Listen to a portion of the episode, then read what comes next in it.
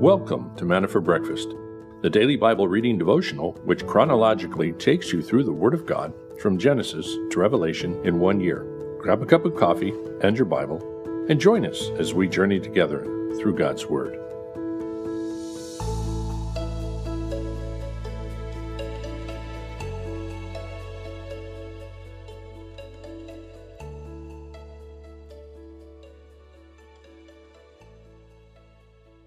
Okay, good morning. We are ready to get going. And this time the camera started on time, everything worked. I'm very happy. How you guys doing? It is a chilly 70 degrees outside right now. Yeah, that's chilly for us.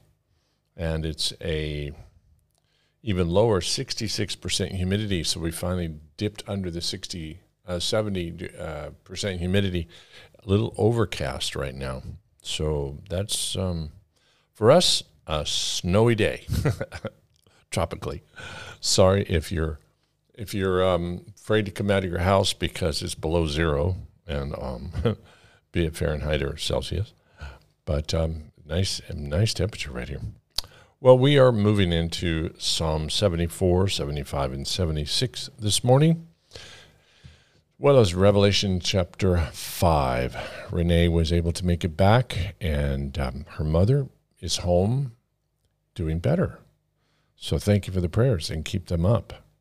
I was able to actually say hi to her for a brief second yesterday on the video. Still on oxygen, uh, still needs a bunch of care, but the kids are coming in and um, ministering to her. So we're kind of excited. We're going to see that maybe God's going to keep around for a while. That would be really good. Well, Father, thank you for this morning. Bless us as we move into this time in your word, as we look into these exciting things, God. As we move towards the end of the year and the end of the Bible, God, we're expecting to see the continued things you're going to do at the in the rest of this year and in our lives. Just prepare us, God, for to celebrate your your birthdays, prepare us for the new year and all that's going to be coming with that. In Jesus' name, Amen. Psalm 74 now. Oh God, why have you rejected us forever? Why does your anger smoke against the sheep of your pasture? Remember your congregation, which you have purchased of old, which you have redeemed to be the tribe of your inheritance. And this Mount Zion, where you have dwelt, turn your footsteps towards the perpetual ruins. The enemy has damaged everything within the sanctuary your adversaries have roared in the midst of your meeting place. They have set up their own standards for signs. It seems as if one had lifted up his axe in a forest of trees, and now all its carved works they smashed with hatchet and hammers. They have burned your sanctuary to the ground. They have defiled the dwelling place of your name. They said in their heart, Let us completely subdue them. They have burned all the meeting places of God in the land. We do not see our signs. There is no longer any prophet, nor is there any among us who knows how long. How long, O God, will the adversary revile and the enemy spurn your name forever? Why do you withdraw your hand, even your right hand, from within your bosom? Destroy them. Yet God is my king from old, who works deeds of deliverance in the midst of the earth. You divided the sea by your strength. You broke the heads of the sea monsters in the waters. You crushed the heads of the Leviathan. You gave him as food for the creatures of the wilderness. 15. You broke open springs and torrents. You dried up ever flowing streams. Yours is the day, yours also is the night. You have prepared the light and the sun. You have established all the boundaries of the earth. You have made summer and winter. Remember this, O Lord, that the enemy has reviled, and a foolish people has spurned your name. Do not deliver the soul of your turtle dove to the wild beast. Do not forget the life of your afflicted forever. Consider the covenant, for the dark places of the land are full of the habitations of violence. Do not let the oppressed return dishonored. Let the afflicted and the needy praise your name. Arise, O God, and plead your own cause. Remember how the foolish man reproaches you all day long. Do not forget the voice of your adversaries, the uproar of those who rise against you, which ascends continually. Psalm 75. God abases the proud, but exalts the righteous. For the choir director, set to Al-tashheth, the psalm of Asaph, a song. We give thanks to you, O God. We give thanks, but your name is near. Men declare your wondrous works. When I select an appointed time, it is I who judge with equity. The earth and all who dwell in it melt. It is I who have firmly set its pillars. Selah. I said to the boastful, Do not boast, and to the wicked, Do not lift up your horn on high. Do not speak with insolent pride. For not from the east, nor from the west, nor from the desert comes exaltation, but God is the judge. He puts down one and exalts another. For a cup is in the hand of the Lord, and the wine foams. It is well mixed, and he pours out of this. Surely all the wicked of the earth must drain and drink down its dregs. But as for me, I will declare it forever. I will sing praises to the God of Jacob, and all the horn of the wicked he will cut off. But the horns of the righteous will be lifted up. Psalm 76 the victorious power of the God of Jacob. For the choir director, on stringed instruments, a psalm of Asaph, a song. God is known in Judah. His name is great in Israel. His tabernacle is in Salem. His dwelling place also is in Zion. There he broke the flaming arrows, the shield and the sword, and the weapons of war. Selah. You are resplendent, more majestic than the mountains of prey. The stout hearted were plundered. They sank into sleep, and none of the warriors could use his hands. At your rebuke, O God of Jacob, both rider and horse were cast into a deep sleep. You, even you, are to be feared. And who may stand in your presence when once you are angry? You caused judgment to be heard from heaven. The earth feared and was still. When God arose to judgment, to save all the humble of the earth. Selah. For the wrath of man shall praise you. With a remnant of wrath you will gird yourself. Make vows to the Lord your God and fulfill them. Let all who are around him bring gifts to him who is to be feared. He will cut off the spirit of princes. He is feared by the kings of the earth. Well, the Psalms appropriately here, pretty much appropriately, chronologically, are put in, at least the first one, because this is after the destruction of the temple.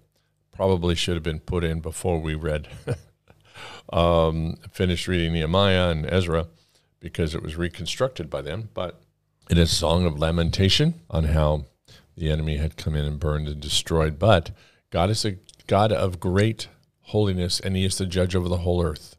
And so we get this idea through the Psalms that He is one who will be the strong judge over the earth and he is coming. He's going to reestablish Israel, and he is the God over Israel. And so the Psalms are these songs, literally, that, that they would sing. How they would sing those in Hebrews is just a mystery to me. Not the type of song we're used to with choruses and repetition and different things, but it was probably very beautiful and uplifting. And people would sing these and give glory to God and His greatness and His majesty. So, boy, we are right at the end of the Psalms, obviously, at the end of the year. There are a bunch, and I, I kind of appreciate reading them sporadically and not all at once because each psalm really needs to be taken separately and meditated upon. That's why in just a short time period we be very difficult to break each one of those down. But take it for what it is. It's quite beautiful in the appreciation of God's sovereignty and his power and all that he is continuing to do and even the, reading that, Ezra probably read that and was very encouraged. The 74 realizing that now God was allowing his temple to be built, that which he was looking at the ruins of which were burned and trampled down and cut up, he was now able to reconstruct. God is always the God of the remnant and will establish his presence forever. Revelation chapter 5, the book with seven seals. I saw in the right hand of him who sat on the throne a book written inside and on the back, sealed up with seven seals.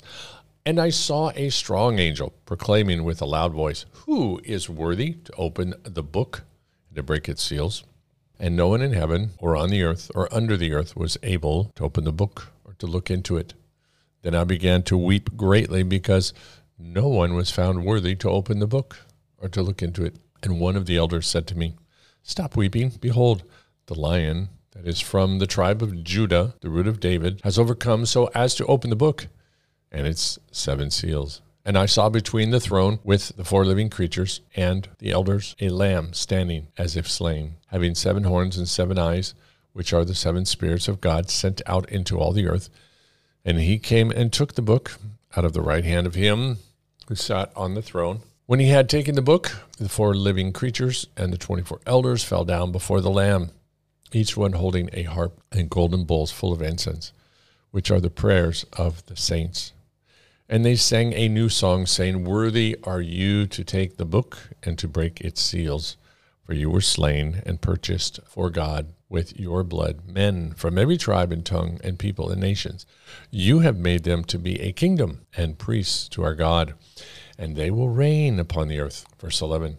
Then I looked and I heard the voice of many angels around the throne and the living creatures and the elders, and the number of them was myriads of myriads and thousands of thousands, saying with a loud voice, Worthy is the Lamb that was slain to receive power and riches and wisdom and might and honor and glory and blessings. And every created thing which is in heaven and on the earth and under the earth and on the sea and all things in them, I heard saying, To him who sits on the throne and to the Lamb be blessings and honor and glory and dominion forever and ever. And the four living creatures kept saying, Amen. And the elders fell down and worshiped. There is a, a sense when I when I read this and go through this every time that I'm always catching or there's always a, a sense of bewilderment, but also praise, also reverence and holiness, but bewilderment on how all of these people were there surrounding the throne and being able to comprehend what's going on. I mean, the bewilderment is how much did they know? How much were they understanding about this scroll and what was going on with the scroll?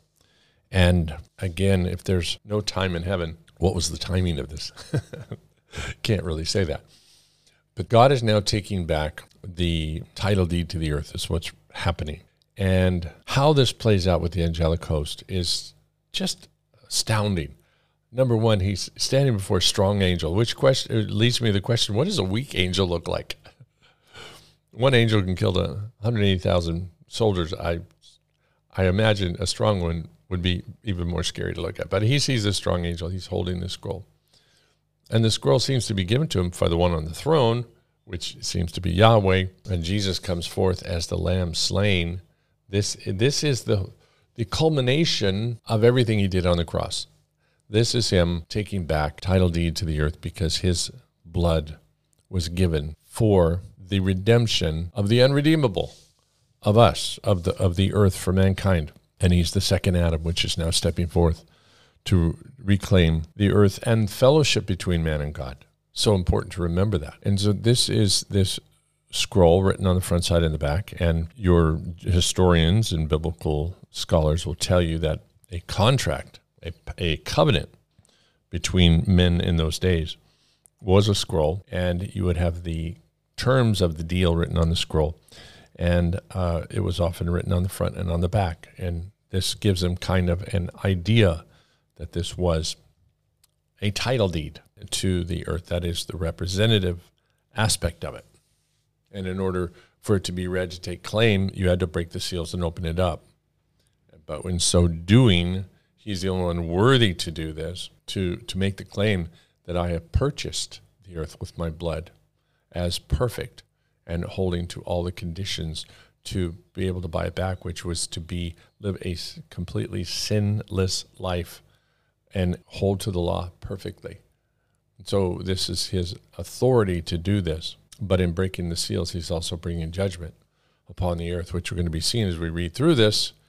And it's um, against all of the evil that has been unleashed through the enemy, uh, through Satan upon the earth and upon those who are not willing to be beneficiaries of the blood that he shed for them. So this is the the famous uh, seven seals and being broken, and each seal is is worthy of its own study, each one. So feel free to do that, as we'll just be reading through them quite quickly in this morning session. Charles Spurgeon, Zechariah 14:7. It shall come to pass that at evening time it shall be light. It is a surprise that it should be so, for all things threaten that at evening time it shall be dark. God is wont to work in a way so much above our fears and beyond our hopes that we are greatly amazed and are led to praise his sovereign grace. No, it shall not be with us as our hearts are prophesying. The dark will not deepen into midnight, but it will on a sudden brighten into day. Never let us despair. In the worst times, let us trust in the Lord, who turneth the darkness of the shadow of death into morning. When the tale of bricks is doubled, Moses appears. And when tribulation abounds, it is nearest its end. This promise should assist our patience. The light may not fully come till our hopes are quite spent by waiting all day to no purpose. To the wicked, the sun goes down while it is yet day. To the righteous, the sun rises when it is almost night. May we not, with patience, wait for that heavenly light, which may be long in coming, but is sure to prove itself well worthy of waiting for.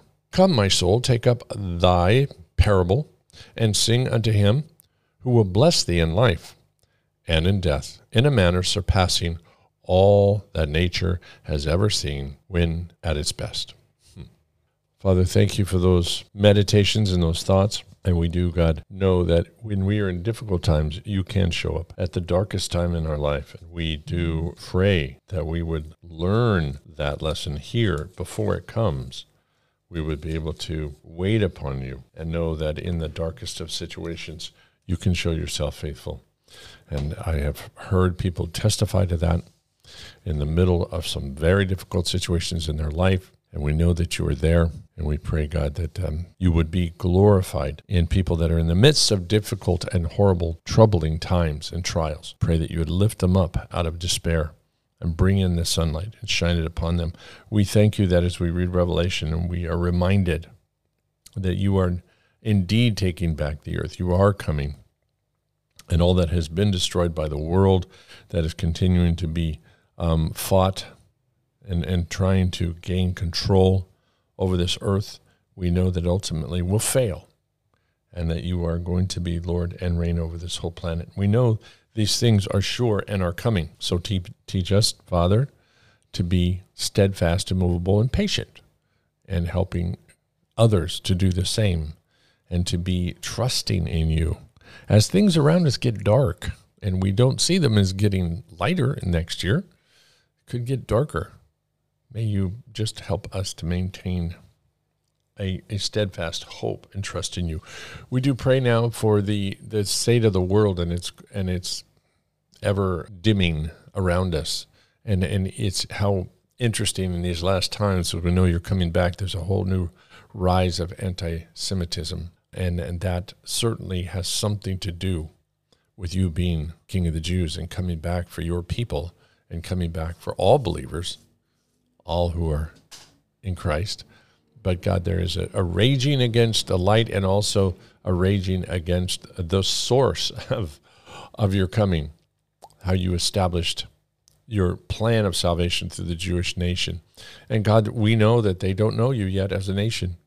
And so through this, through their hardship, may you make yourself evident to them, that they would come to know you through all this persecution, as you have often brought most of us to a knowledge of who you are by our own tribulation. So we do know that there can be a positive outcome from this.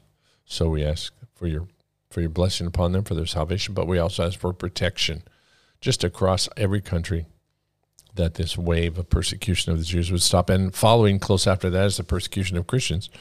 So we pray for your hand of protection upon them as well. All of us, God, as we seek to bring peace to the world and bring a knowledge of glory and forgiveness and have no desires um, for destruction. So, God, we just ask you to go before us, protect us. Thank you for the healing of Renee's mother.